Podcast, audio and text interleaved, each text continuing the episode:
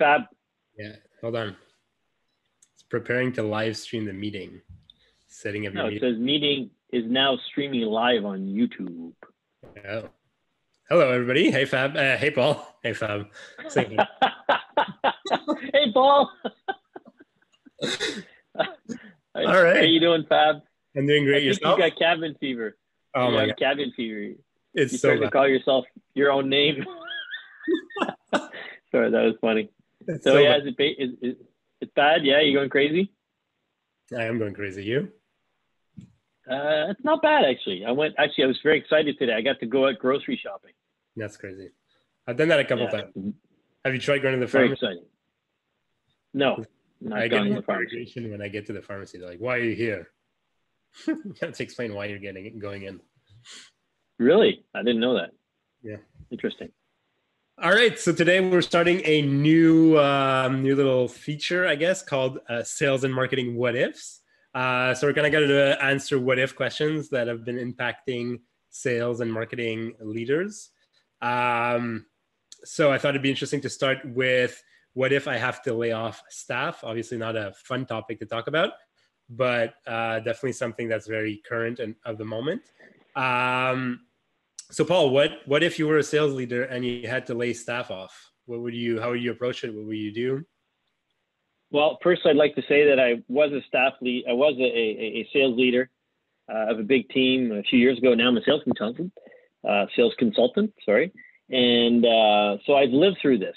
Uh, I've lived through this in good times, and right now it's even harder. I know some people have had to lay off their whole staff because they're non-essential here in Quebec, and we have to totally shut down.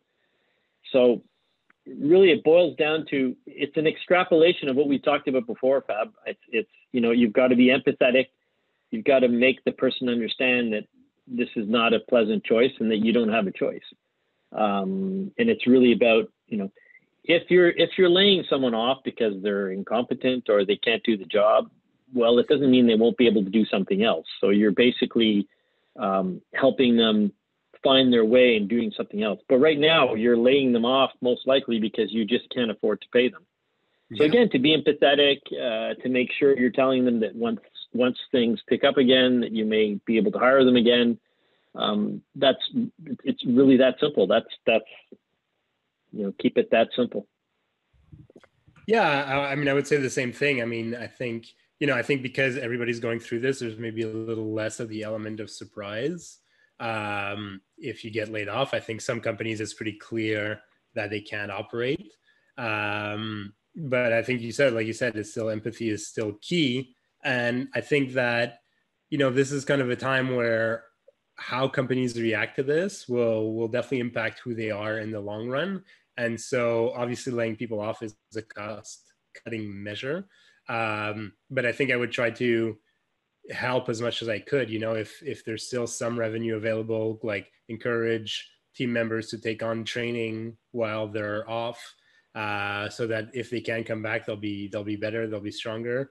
Um, obviously again every every company is different and and things like that but i think it's something i would uh, i would definitely look into trying to uh, trying to help out as much as possible uh, during the times Absolutely, and it's to stay in contact with them to make sure you're helping them out. I mean, it's not because they're laid off that you're cu- cutting the bridges or cutting the lines of communication entirely.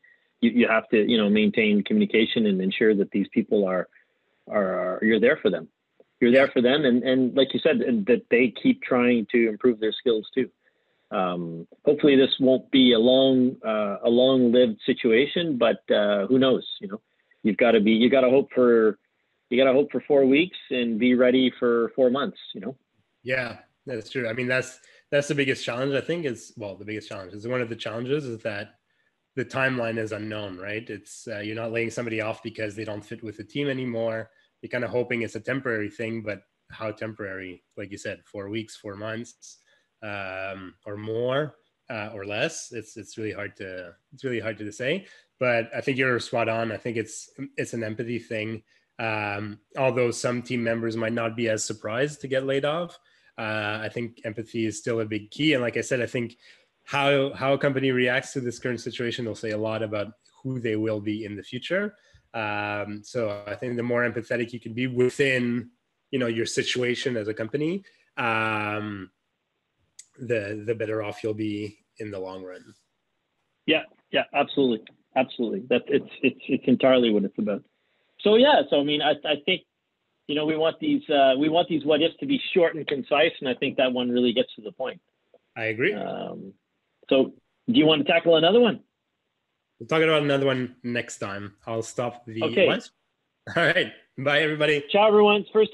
Hey, thank you so much for listening to Fab and I today on the podcast. If you're enjoying our sales and marketing podcast, please review us on Apple Podcasts or anywhere else you listen to this show. It would really mean a lot. Thanks again. See you soon.